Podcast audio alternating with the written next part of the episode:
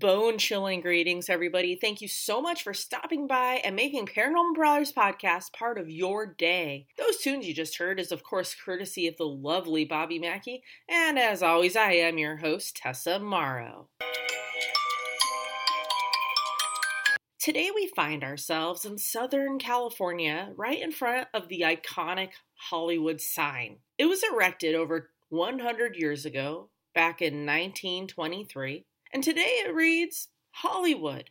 But back then, there were 13 letters reading Hollywood Land. The very year that Hollywood Land comes to life is the same year that a young woman named Peg Entwistle moved to Los Angeles to be with her aunt and uncle. Now, of course, when she moved there, nobody knew how the two, that being the iconic sign and this young actress, would be connected later on, and how Peg would have a connection to this sign long after her death, remaining to this very day. Now, the sign is remarkably up for only about a year when it falls victim to major disrepair. This, of course, was during the Great Depression. The H for the sign falls down, and it would be this very letter that the young actress, Peg Entwistle, would have a strange and sad connection to. More on that shortly. The Hollywood Land sign was adorned with 4,000 light bulbs,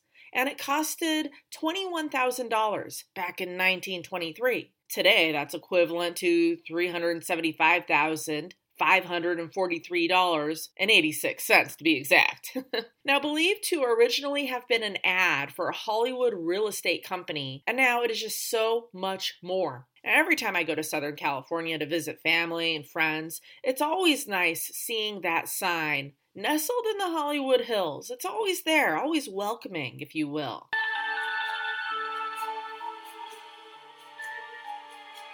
Millicent Lillian Entwistle was born in Port Talbot, Wales. In 1913, after her parents' divorce, she comes with her father, leaving the United Kingdom, where they start fresh in the United States. More specific, New York. The young girl has long since been interested in being an actress. She, she grew up watching her father, who was an actor, who had done several Broadway performances before retiring. She just loved the passion that went into it and seeing the people's reaction. And she wanted to do that so badly. So Millicent, she sees the play Peg Oh My Heart, and she enjoyed it so much that she changes her name, ditching Millicent, and Peg Entwistle was born. They are only in New York City for one year before tragedy strikes. On December 20th, 1922, the New York Times reports on some major sad news. Quote, actor dies, struck by auto that fled. Robert Entwistle, former stage manager for Charles Frohman, dead in the hospital. It shares that a chauffeur sped away and unfortunately is never identified. He died in the Prospect Heights Hospital in Brooklyn. His brother would share that the spine was broken in two places and that it was shoved into his brain. Unquote. Peg's father, Robert, is on Park Avenue and 72nd Street when he is plowed down, killed in a hit and run accident. Peg, she doesn't stay in New York long after the death of her beloved father, and she ends up in Los Angeles with her aunt and uncle quickly after. Circa 1925, Peg returns to the East Coast where she bounces between Boston and New York City. One definite fan of Peg's that I found was interesting was a young teenager named Bette Davis. And in fact, after watching Peg perform in a production called The Wild Duck, Let's just say that Bette Davis fans have Peg to thanks because it is from watching her on stage that inspired her to actually act. She went home and told her mom, I want to be exactly like Peg Entwistle. Davis's first movie would be Bad Sister, released in 1931, the year before Peg's death. and she would continue to act until her own expiration, her final work in Wicked Stepmother, released in 1989, the year of her own death.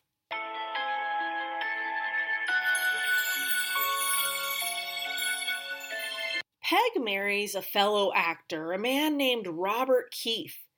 And the marriage, if you want to call it a marriage, was a nightmare.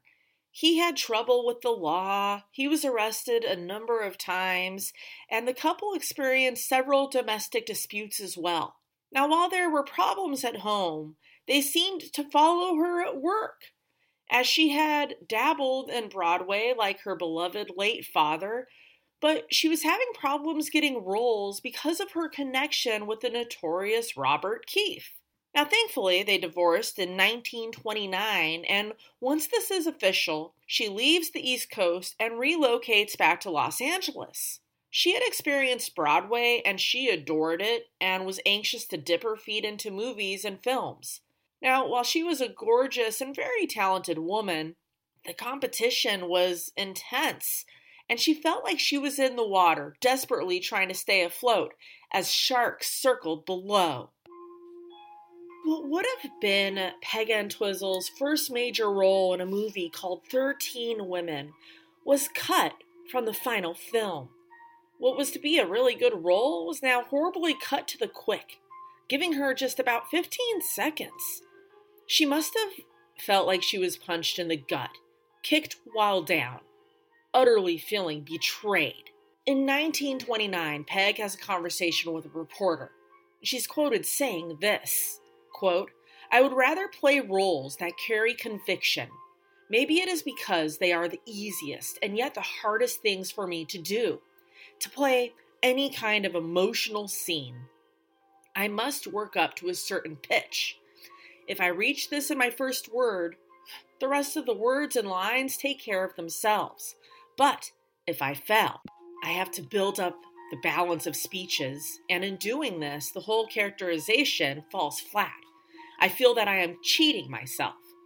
I don't know whether other actresses get the same reaction or not, but it does worry me.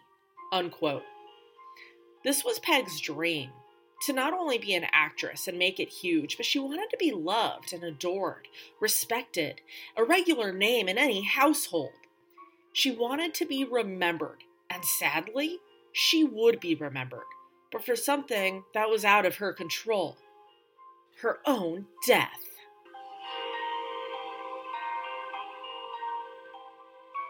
September 16th of 1932 is a day that plagued the Hollywood Hills with utter and complete sadness. She was living with her uncle at the time, and she leaves his house, walking in the dark through the Hollywood Hills and straight to the iconic sign as it flashed Holly, Wood, Land. No one really knows the last moments of her life. What went through her head as she got closer to that sign? Hollywood, where your dreams either come true or, in her case, they're shattered and dreams go to die. What was she thinking as she began climbing that 45 foot ladder? Did she stand on the edge and stare down at the city that she believed failed her? Did she stare into nothingness for minutes?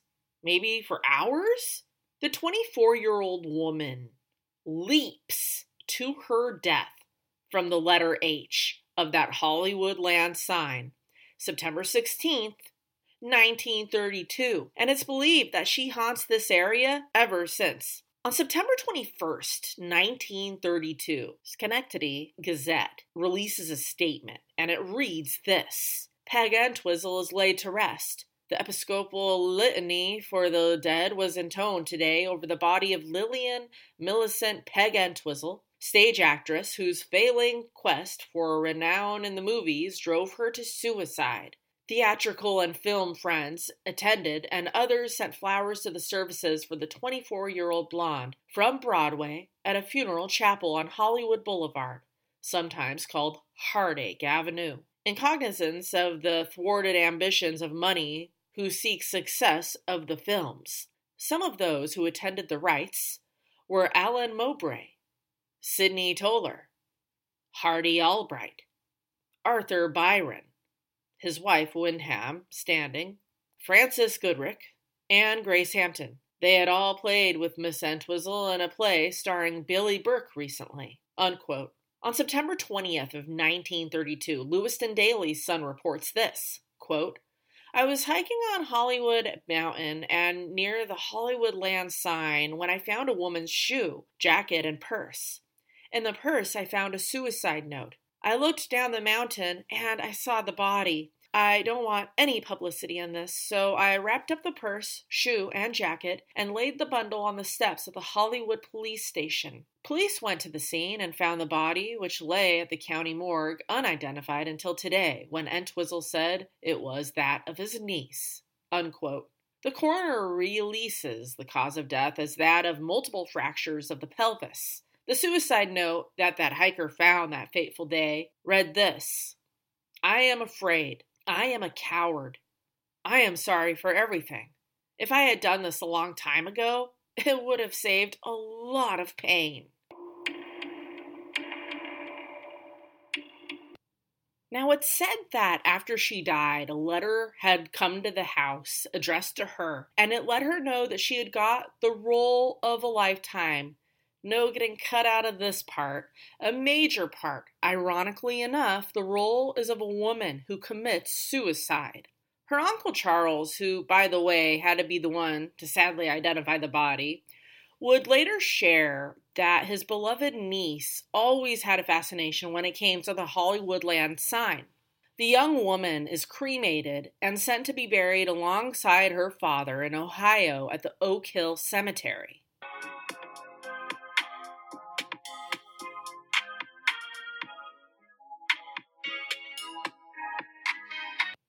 Now, not too terribly long after Peg's suicide, the H, and only the H, from the Hollywoodland sign topples over. Now, eventually, the sign does get some majorly needed maintenance in 1949, and the word land is removed. While some believe this to be a coincidence when it comes to the H, or maybe wind being the factor, Others believe this to mean something else completely that it was haunted and the spirit behind the haunting was none other than Peg Entwistle herself, and that maybe the H falling over was more than just wind. Fancy yourself the sighting of the blonde beauty? It's said that, especially on foggy nights, there's a good chance you may just have an encounter with Peg. Many joggers, walkers, hikers, and rangers have bore witness to seeing the apparition of a beautiful young blonde woman. Oftentimes, when the woman has been seen, the phantom scent of gardenias takes place as well. One park ranger has seen Peg several different times, actually, often when it's late at night and foggy, and he knows when she's around because he will smell that gardenia scent. And he's not the only one. Griffith Park Rangers have had many encounters with the spirit of Peg Entwistle throughout the years.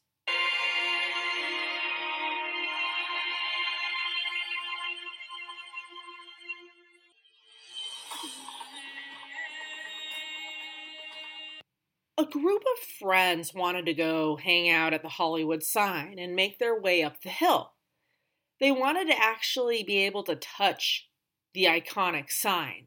But future visitors, uh uh uh, just an FYI, it is completely off limits. It is fenced up.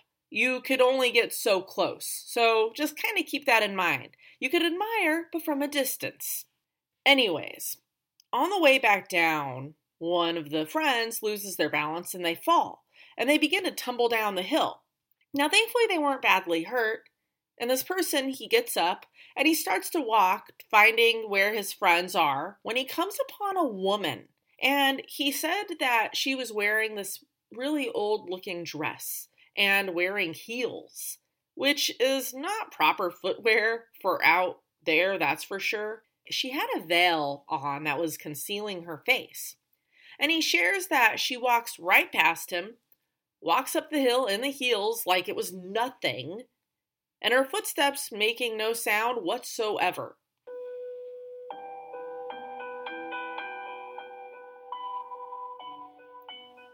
A local who lives nearby was exercising one day on one of the trails when she sees a woman. She shared that something was really off about this particular woman, something that she just couldn't put her finger on. Very strange. Quote, she had a very etheric quality. Instead of walking, she almost seemed to glide. She wasn't floating.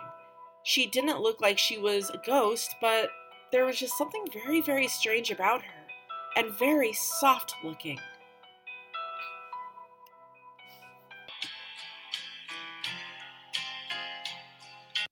One day, a couple is out walking their dog on the Beachwood Canyon Trail.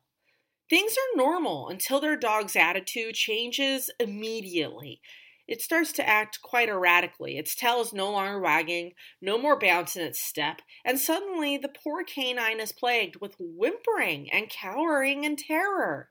If it hides behind its owners, they know something's wrong, you know, and that's what's happening right here, right now. This must have been extremely confusing for them as things were fine one second, nothing out of the obvious or ordinary to make their dog begin to act this way. The couple is weary, and who wouldn't be? Who could blame them? Like, is there a coyote nearby? What's going on, right? Well, they begin to look around when suddenly they see a woman wearing older clothing walking on the trail.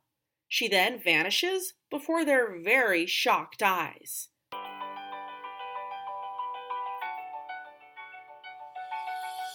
One woman is out jogging on the popular Griffiths trails when she felt like she was not alone and suddenly is overcome with an extreme strong scent of gardenias. Suddenly, a woman appears, floating, beautiful with blonde hair. She catches the jogger off guard, obviously, like she wasn't expecting to see a woman floating by, right? And the shocked woman runs away.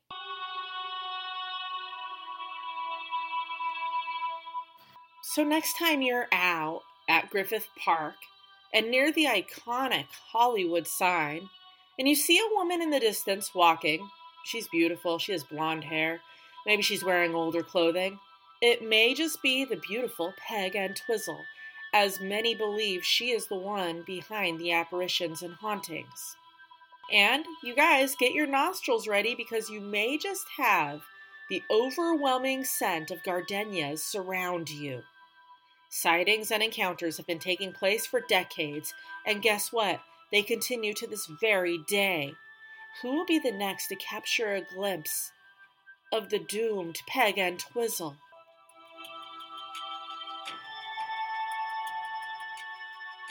Suicide was mentioned quite a bit in this episode. If you or someone you know is struggling with depression and suicidal thoughts, please know that you are simply not alone and that there are many other types of solutions that are not so permanent. It's not too late to reach out to somebody. You can always call the National Suicide Prevention Lifeline at 1 800 273 8255. Again, that number is 1 800 273 8255. This week's special city shoutouts go to Gurnee, Illinois, Waterlooville, England, San Luis Obispo, California, Commerce City, Colorado, Wakefield, England, and Dunkirk, France. As always, everybody, thank you so much. It is greatly appreciated. Did you enjoy this week's episode? Listen to the others, they are all phenomenal. Haven't heard every single damn one yet? No need to worry. You can hit up any of those amazing podcast platforms right now and binge listen to your heart's bright and delight, such as Google Podcasts, Downcast, Castbox, JioSaavn, Spotify. Basically, wherever you may roam, to hear your other spooky podcasts, you'll probably find Paranormal Prowlers podcast lurking in the background. Thanks, everyone, and I will see you next week. There's a ghost in the foyer, it's true. He's waiting for me and you. There's no escape from here, my dear. The rest of our lives are looking blue. I can hear him rustling our hats Probably stole a one from that. It seems worth doing. He's got our shoes. So on the couch, I'll stay with you.